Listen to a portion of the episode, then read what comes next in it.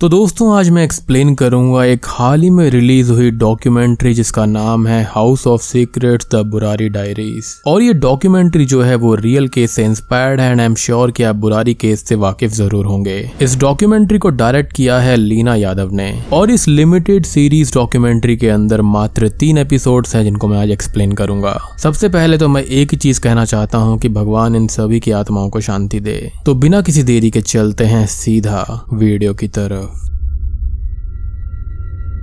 Episode one की शुरुआत होती है दिल्ली के बुरारी इलाके से, जहाँ पर फ़र्स्ट जुलाई 2018 को भाटिया फैमिली ने अपनी शॉप रेगुलर टाइम पर नहीं खोली थी। नेबर्स ने घर के अंदर जाकर देखा तो उनको एक दिल दहला देने वाला मंजर दिखाई दिया, जहाँ पर परिवार के सारे मेंबर्स जिनकी एज 15 से 80 साल तक की थी, वो मारे जा चुके थे। जिनके नाम थे नारायणी देवी, जो की अस्सी साल की थी और वो घर की सबसे बुज़ुर्ग महिला थी। उनकी बड़ी बेटी थी प्रतिभा, बड़ा बेटा भवनेश और उनकी सविता, छोटा बेटा ललित और उनकी पत्नी टीना। बात करें बच्चों के बारे में तो यहाँ पर प्रतिभा की एक बेटी प्रियंका थी। भवनेश के तीन बच्चे थे, यानी कि नीतू, मेनका, जिसको मोनू कहते थे, और उनका बेटा ध्रुव। और यहाँ पर ललित का सिर्फ़ एक ही बेटा था, जिसका नाम शिवम था। अब पुलिस को बुलाया जाता है और पुलिस ये देखती है कि 11 मेंबर्स में से 10 लटके हुए थे, और जो इलेवेंथ फैमिली का मेंबर था, यानी कि जो मुखिया थी, वो अपने बिस्तर के पास डेड पड़ी हुई थी, यानी कि नारायणी देवी। फैमिली मेंबर्स में सबके हाथ बंधे हुए थे। आँखों पर पट्टी थी और मुँह पर भी पट्टी बंधी हुई थी। कान के अंदर रुई भी थी। और ये जिस तरह से लटके थे, वो काफ़ी ज़्यादा वियर्ड था। वहाँ पर ढेर सारी चुन्नियाँ थी जो कि रंग बिरंगी थी। पुलिस इस मंजर को देखकर दहल जाती है और उनको भी समझ नहीं आता कि ये सिचुएशन कैसी है। और कोई क्राइम ऐसा कैसे हो सकता है? घर में किसी भी फोर्स्ड एंट्री के साइंस नहीं थे और किसी भी तरह की चोरी का भी अंदाज़ा पुलिस को नहीं लग रहा था। पुलिस की काफ़ी सारी वहाँ पर फोर्स आती है और यहाँ पर अब तक बहुत सारे लोग, सारे के सारे नेबर्स इकट्ठा हो गए थे, जिनको क्राइम सीन से दूर रखकर इन्वेस्टिगेशन का काम पुलिस कर रही थी। मीडिया में कुछ लोगों को ये खबर मिली और बात आग की तरह पूरे देश में फैल गई कि बुरारी इलाके में रहने वाले परिवार के 11 लोगों की जान एक साथ चली गई है। लेटर ऑन फॉरेंसिक्स की एक पूरी टीम आती है जो कि ये पूरा मंजर देखकर बुरी तरह से सहम जाती है और उनको खुद समझ नहीं आता कि वो कैसे रिएक्ट करें। ऐसी ये चीज़ उन लोगों ने पहली बार देखी थी। फॉरेंसिक्स ने अपना काम करना शुरू किया बॉडीज की मार्किंग करी गई घर के अंदर। सभी नेबर्स और सभी रिलेटिव्स का ये कहना था कि पूरी फैमिली का नेचर काफ़ी अच्छा था।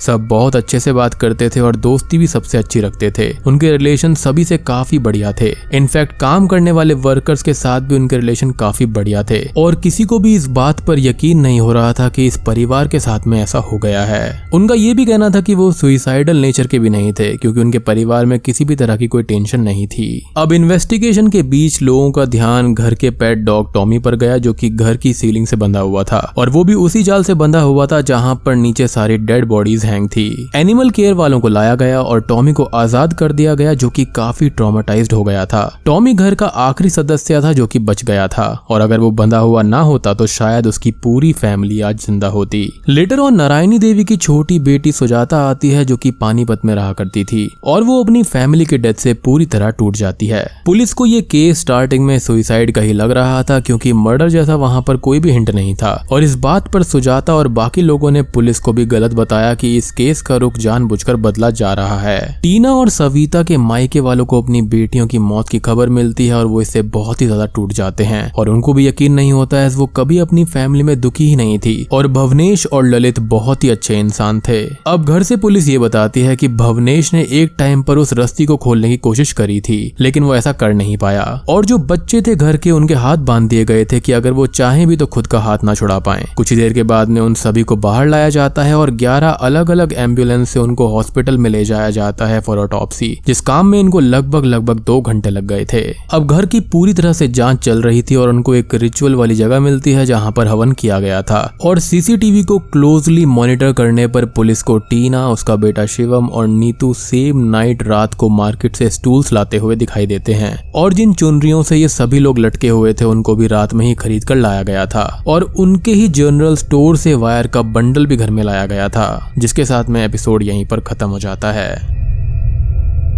अब एपिसोड टू की स्टार्टिंग में हम प्रियंका की सगाई को देखते हैं, जो कि इस इंसिडेंट से ठीक 14 डेज़ पहले हुई थी, और उसमें सारी फैमिली बहुत ही ज़्यादा खुश थी, और उन्होंने बहुत धूमधाम से जश्न मनाया था, जिसमें काफ़ी पैसा भी उन्होंने इन्वेस्ट किया था। तो ये देखते हुए किसी को भी यकीन ही नहीं हो रहा था की ऐसा कुछ हो सकता है। अब अगले दिन प्रेशर में आकर पुलिस इस केस को क्राइम ब्रांच को अलॉट कर देती है, और अब क्राइम ब्रांच पूरे केस की जाँच करने लगता है। रिचुअल और हवन वाली जगह को चेक करने के बाद में क्राइम ब्रांच को पूजा घर के पास कुछ डायरीज मिलती हैं, जिन पर कुछ खास बातें लिखी हुई थी, और क्राइम ब्रांच उनको एज एविडेंस अपने साथ ले जाती है। अब घर के बाहर लोगों ने कुछ पाइप्स को भी नोटिस किया था, जिनकी संख्या ग्यारह की थी, और उनमें से सात पाइप्स मुड़े हुए थे, और चार पाइप्स बिल्कुल स्ट्रेट थे, जहाँ घर में मरने वालों की संख्या भी सात फीमेल थी और चार मेल थे। अब लोगों ने और भी ज़्यादा चीज़ों पर ध्यान दिया, जहाँ पर घर के अंदर काफ़ी चीज़ें लाइक रेलिंग्स और बहुत सारी खिड़कियाँ ग्यारह की संख्या में थी, जिसको कुछ लोग इस केस से जुड़ा हुआ मान रहे थे। लेकिन कुछ लोगों को ये सिर्फ़ एक कोइंसिडेंस ही लग रहा था। अब क्राइम ब्रांच हेड उन डायरीज को चेक करते हैं जिसमें बहुत कुछ अजीब था और ये डायरीज 11 साल से लिखी जा रही थी। और आखिरी डायरी के आखिरी पेज पर एक पूजा के बारे में लिखा हुआ था जिसमें उन लोगों को एक बरगद के पेड़ की ब्रांचेस की तरह खुद को लटकाना था और उनको फील करवाना था कि उनको किसी बरगद के पेड़ की ब्रांचेस अपने में समा रही हैं। अब डायरी के अंदर बाकी के सारे इंस्ट्रक्शंस भी थे कि पट्टी बंदी होनी चाहिए। और हर चीज़ जैसा कि क्राइम सीन पर मिला था, वो सब डायरी में एज अ इंस्ट्रक्शन नोटेड था। वो डायरीज पढ़ने पर लोगों को ये भी फील हुआ कि इन डायरीज में जो कुछ बातें हैं जो मेन लिखी हुई थी, वो किसी थर्ड पर्सन ने उनको बोली हैं। उनको 11 साल से कोई डायरी में लिखकर कुछ बातें बता रहा था और पूरी फैमिली उस चीज़ पर अमल किया करती थी। और इसके बारे में लोगों को लगता था कि ये बातें कोई मिथिकल एनर्जी रात में डायरी में लिखा करती है और सुबह सब डायरी पढ़कर उन बातों पर अमल किया करते थे। अब इस केस में आगे एक तांत्रिक गीता को भी अरेस्ट किया गया था, जिसके खिलाफ कोई भी एविडेंस ना होने की वजह से उसको छोड़ भी दिया गया। मतलब स्टार्टिंग में कुछ और बोला गया और बाद में उसने कुछ और बोला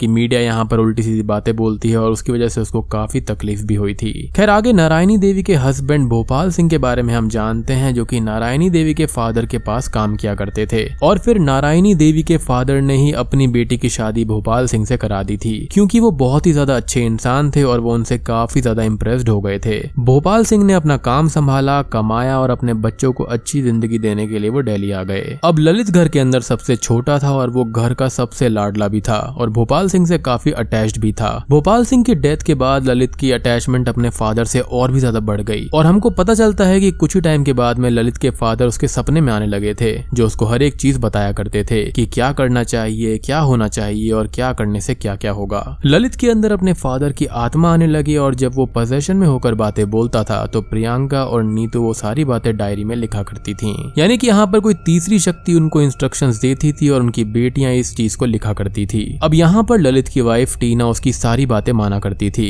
क्योंकि अब वही घर का लीडर हो गया था। तो टीना ने यहाँ पर सोचा कि वो भी घर की मुखिया ही है तो उसकी बातें सारी मानी जाएँ और उसका साथ दिया जाए। जिस रात सब लोगों ने सुइसाइड किया था, उस रात भी ललित ने सबको कन्विंस किया कि पिताजी आएँगे और जब वो आएँगे तो सबको आज़ाद कर देंगे और उनको मरने नहीं देंगे। और उनके साथ काफ़ी अच्छा होगा और खास शक्तियाँ उनको मिलेंगी। जब रिचुअल कंप्लीट हो गया तो उनकी फैमिली की कंडीशन और भी ज़्यादा अच्छी हो जाएगी। और ललित की सारी बातें मानने से उनकी फैमिली की कंडीशन अच्छी भी होती जा रही थी, जिसके साथ में एपिसोड टू यहीं पर खत्म हो जाता है। एपिसोड तीन की शुरुआत में हमको पता चलता है कि ललित जो बातें पोजेशन में बताता था, उसको सब मानते थे, जिससे उनकी फैमिली की कंडीशन ठीक होती चली गई और आखिरी रिचुअल में ललित ने अपनी फैमिली को ऐसे मोड़ पर लाकर खड़ा कर दिया। अब बचपन की बात करें तो ललित अपनी फैमिली का सबसे चहीता, सबसे छोटा और सबसे शरारती बच्चा था। ललित के दोस्तों से हम सुनते हैं कि वो बहुत बात किया करता था, बहुत हँसी मज़ाक करता था और बहुत सारी बातें भी किया करता था। एक बार गाँव में ललित का एक्सीडेंट हो गया था, जिससे उसके सर पर चोट लग गई थी और वो हॉस्पिटल हॉस्पिटल में एडमिट हो गया। अब थोड़े सालों के बाद में जहाँ पर ललित काम किया करता था, वहाँ पर अपनी बकाया सैलरी के चक्कर में उसके बॉस से उसका झगड़ा हो गया था, जहाँ पर उसके बॉस और बॉस के आदमियों ने उसको मार पीट कर गोदाम में बंद कर दिया था और वहाँ पर आग लगा दी। आग लगने से ललित के ऊपर बोर्ड्स गिरे और उनके लंग्स के अंदर स्मोक भर गया था जिससे ललित 3.5 इयर्स तक बोल ही नहीं पाया और वो अपनी बातें लिखकर सबको बताया करता था। ललित की इस कंडीशन पर डॉक्टर्स ने फैमिली को सजेस्ट किया कि उसके ट्रॉमा को कम करने के लिए उसको थेरेपी थेरेपी कराई जाए, जिसको फैमिली ने इग्नोर कर दिया था। अब एक दिन ललित को ये लगा कि उसको अपने फादर की आवाज़ आई है कि ललित से चालीसा पढ़वाई जाए, जिससे उसकी आवाज़ वापस आ जाएगी। और फैमिली में सबने ये चालू किया और सुबह और दोपहर और रात को सभी लोग चालीसा पढ़ने लगे। एक साल बाद अचानक ही ललित की आवाज़ वापस आ गई और उसने अकेले ही चालीसा कंप्लीट करा। ललित की मदर की तबीयत ठीक नहीं रहती थी और उसका भाई ज़्यादा ज़िम्मेदारी नहीं ले पाता था, यानी कि भवनेश। इसलिए ललित ही परिवार को जोड़कर रखने लगा और जो बातें वो बोलता था या फिर डायरी के अंदर जो लिखा होता था, सभी उसको मानते थे और सभी काफ़ी रेस्ट्रिक्शन से उसको फॉलो करते थे। घर के बच्चों को सिखाया गया था कि वो किसी को भी बाहर कुछ ना बताए और बच्चों ने कभी बाहर कुछ भी नहीं बताया। इनफैक्ट की जॉब में जाने पर भी वो लोग किसी से बात नहीं किया करते थे। और प्रियंका ने तो अपनी सगाई के बारे में तक अपने ऑफ़िस में किसी को नहीं बताया था। आखिरी रिचुअल से 14 डेज़ पहले ही प्रियंका की सगाई हुई और उससे कुछ दिन पहले से ही ललित काफ़ी रिज़र्व रहने लगा था। किसी से ज़्यादा बात नहीं करता था, अकेले बैठा रहता था और सबसे कम बात करता। लोगों के अनुसार ललित को प्रियंका की सगाई से ये लगने लगा था कि उसके घर का एक मेंबर बाहर जा रहा है, जिससे घर के राज जो है वो टूट सकते हैं और ललित का जो एम्पायर है वो खराब हो सकता है। और इसी डर ने कहीं ना कहीं ललित को उस लास्ट रिचुअल की ओर लीड किया। नॉट इंटेंशनली बट उसके दिमाग ने उसको वैसा सोचने पर मजबूर कर दिया था। यहाँ पर सभी को ऐसा लगता था कि उनके अंदर भोपाल सिंह की आत्मा आती है। खैर, भाटिया फैमिली के नेबर्स को आज भी उस फैमिली के नाइट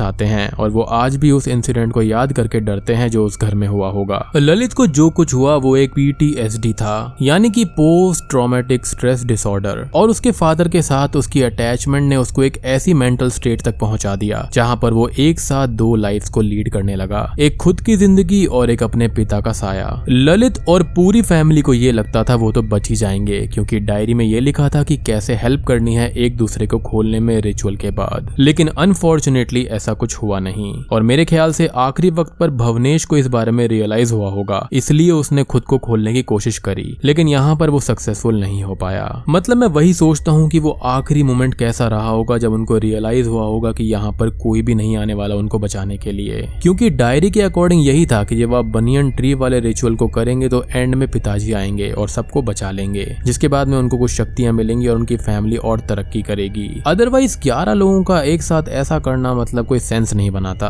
और इसलिए ही इसको ना ही सुइसाइड कह सकते हैं और ना ही मर्डर कह सकते हैं। ये एक एक्सीडेंट ही कहलाएगा, जो कि मेरे ख्याल से ललित की दिमागी हालत की वजह से हुआ है। जिस दिन ये सब हुआ, उस दिन इलेवन बॉडीज का अंतिम संस्कार करने के लिए लोग कम पड़ गए। भाटिया फैमिली के बचे हुए सबसे बड़े बेटे जो हमेशा से राजस्थान में रहा करते थे, उन्होंने और उनके बेटे ने रोते बिलकते अपनी फैमिली का अंतिम संस्कार किया, जहाँ पर सभी पड़ोसी और रिलेटिव इससे पूरी तरह टूट गए थे, क्योंकि उनका रिश्ता सभी से काफ़ी अच्छा था। और यहाँ पर सबसे बड़ी बात की जो भाटिया फैमिली के बेटे थे, वो यहाँ पर सगाई अटेंड करने आए थे, जहाँ पर पूरा माहौल काफ़ी अच्छा था। तो मतलब कोई सोच ही नहीं सकता था कि ऐसा कुछ हो सकता है। अब दिनेश भाटिया ने अपनी फैमिली की आइस को डोनेट कर दिया, जो कि एक काफ़ी अच्छा काम था। अब लास्ट में जो कुछ भी भाटिया फैमिली के साथ में हुआ, वो कभी भी पूरी तरह से सॉल्व तो नहीं हो सका। और ना ही किसी को वो कभी ये पता चल पाया कि आखिर उस दिन हुआ क्या था। क्योंकि उस मंजर का कोई भी चश्मदीद गवाही नहीं बचा था, जिसके साथ में ये एपिसोड और ये लिमिटेड सीरीज़ यहीं पर खत्म हो जाती है। तो ओवरऑल ये डॉक्यूमेंट्री काफ़ी अच्छी बनाई गई है